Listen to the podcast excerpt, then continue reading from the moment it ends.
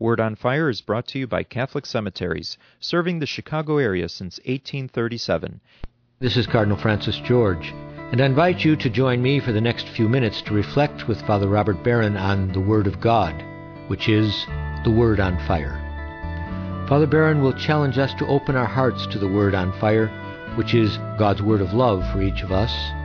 If our hearts are open, the Lord can change and transform us, so that we might speak with love about the one who is love. The Archdiocese of Chicago, through the generosity of Sacred Heart Parish in Winnetka, now presents The Word on Fire. Peace be with you. Friends, throughout the Scripture, water is a powerful symbol. It symbolizes lots of things. Life, God's renewal of the earth. But one of the things that water symbolizes is danger and chaos. Remember at the very beginning, in the book of Genesis, we hear that it was a formless waste, and God's Spirit hovered over the surface of the waters. The waters symbolize this primal chaos that is opposed to God's purposes. But there's God's Spirit hovering confidently and powerfully over those waters.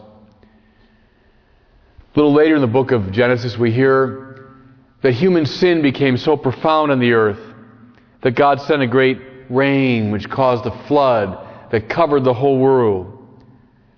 Only Noah and his family in the great ark managed to escape.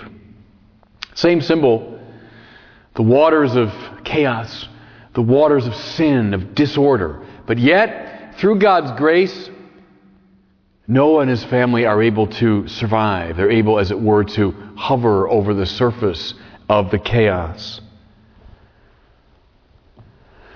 When the Israelites are escaping from Egypt, they come to the Red Sea.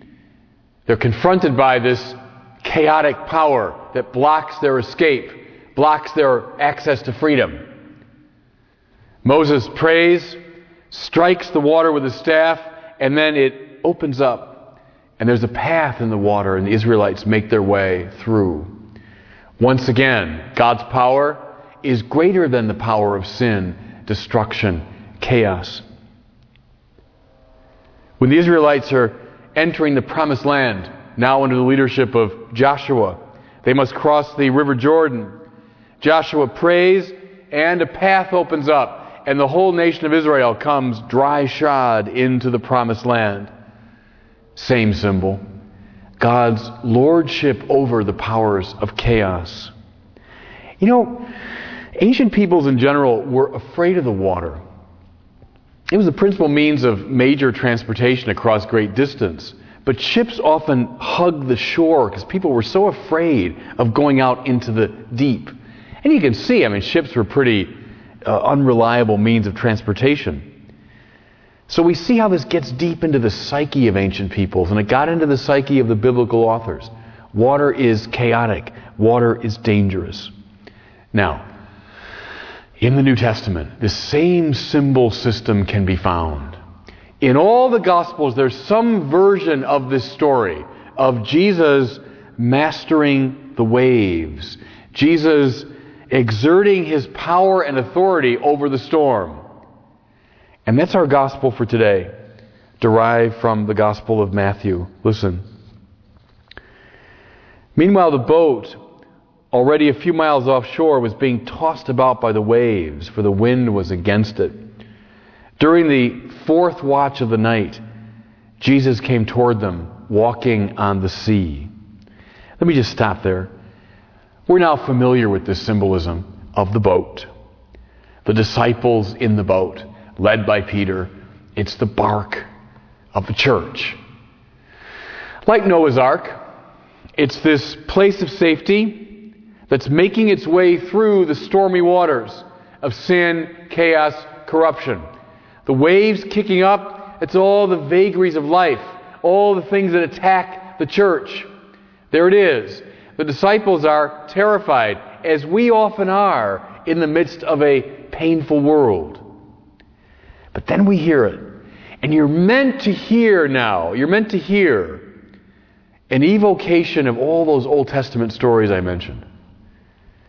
During the fourth watch of the night, that means the darkest time of the night, the middle of the night, Jesus came toward them walking on the sea. And the Spirit of God hovered over the surface of the waters. Moses strikes the water and a path opens up. So here, Jesus, fully human and fully divine, manifests his divine power, his lordship over the waters, his lordship over sin, chaos, corruption. It's a beautiful symbol. It's a ghost, they said, and they cried out in fear. At once, Jesus spoke to them, "Take courage, it is I. Do not be afraid." It is I. It is I. Ego eimi. I am. When Moses asked God, "What's your name?" God said, "I am who I am." Here we have something in Matthew which you often find in John. Jesus speaking in the language that evokes that definition from the book of Exodus. I am. I am. Do not be afraid. The power that makes the whole world present now in Jesus is able to master the chaos that threatens the church. Then this great detail, which has captivated Christians up and down the centuries. Peter said to him in reply, "Lord, if it is you, command me to come to you on the water." And he said, "Come." Peter got out of the boat and began to walk on the water toward Jesus. What are we given through our faith? We're given a participation in the divine life. I've often said it. That's the heart of the Christian faith. We are given a participation in the divine life. God has lordship over the waters, yes, and so can you, so can I, if we have faith in Him. If we look to Him, we make Him the center of our lives. We keep our hearts, our minds, our bodies, our eyes fixed on Him. We participate in Him. We too can have that lordship over the waters. We can walk on them as Peter did. But when he saw how strong the wind was, he became frightened and began to sink, and he cried out, "Lord, save me." It's beautiful, isn't it? Through faith, we have access to this divine power. But when we look away, we look away from Christ to the waves, we look away from Christ to all the things that frighten us, then we sink. Who's a saint? A saint is someone who has his or her eyes fixed on Jesus throughout life, through all the ups and downs. And that faith gives that saint power. Paul said last week that through Christ we conquer all the powers of the world. That's right. And if you want real power, don't look to anything in the world. Look to Him. Graft yourself onto Him. Look at Him. And you'll walk with the same power. See, listen to what the Lord says. Immediately, Jesus stretched out His hand and caught Peter and said to him, "Oh, you of little faith, why do you doubt?" See, there it is. You have little faith. Faith gives us access to God's life. I mentioned the saints. You see this especially, it seems to me, in the martyrs. The martyrs. Those who are threatened most by the waves. Those who are threatened most by the powers of corruption, darkness, chaos. The martyrs who are always in danger of being overwhelmed, but who kept their hearts fixed on Christ, and therefore were able to walk on those waters of chaos, and were able thereby to witness to Him. Did you know the last century, the twentieth century, had the greatest number of martyrs of any century in the church? Yes, more than the first century. More than the second, more than the third, more than that great age of martyrs. The twentieth century was the greatest century of martyrs. When the church was most overwhelmed by the waves, most threatened by powers of chaos, and the martyrs emerged. We know some of the famous stories. I've talked to you about Maximilian Kolbe, that heroic figure at Auschwitz, who exchanged, offered himself in exchange for another prisoner. We know the story of Edith Stein, another heroic figure from that terrible Nazi period. Well, there are hundreds, there are thousands of martyrs who witnessed to Christ during the storms of the last century. But I want to tell you a story as I close today about some extraordinary martyrs from very recent times. The Trappists of Tiberine. These were Trappist monks who lived in the monastery of Our Lady of Atlas in the Atlas Mountains of Algeria. It was a monastery founded in nineteen thirty-four by these French Trappists. Well, they were there for many, many decades, monks coming and going. During the nineteen sixties, of course, the Algerian independence movement arose, and the Algerians threw off the French uh, political yoke and established their own government. But then in time, very radical Islamic groups began to assert themselves.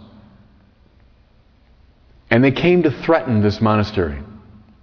Over the years, they harassed them, sent them frightening messages and so on. Things intensified in the late nineteen eighties and early nineteen nineties. Some armed bands arrived at the monastery, threatened the monks directly. The abbot, maintaining his calm, would say, "We're a place of peace. No need for these weapons of violence in our place." They would demand that the doctor take care of some of their wounded. He'd say, "Fine, we're here to take care of the wounded."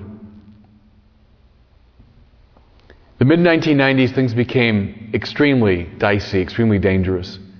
They were threatened now much more directly. Many people in the church urged them to find safer lodging. Many urged them to return to France. It was too dangerous. But they said, "No, we must witness to peace precisely here and precisely now." When they were directly threatened, when it became very clear their lives were in danger, they gathered to vote. Should we stay or should we go? They voted unanimously to stay. These men, mostly in their fifties, sixties, seventies, they voted to stay. On the night of March twenty-seventh, nineteen ninety-six, one of these bands of Islamic militants came. They kidnapped them, they dragged them away to the hills, and for many days people didn't know what had happened to them. But then several weeks later, their headless bodies were found. They had all been decapitated. It was only then that a testament surfaced.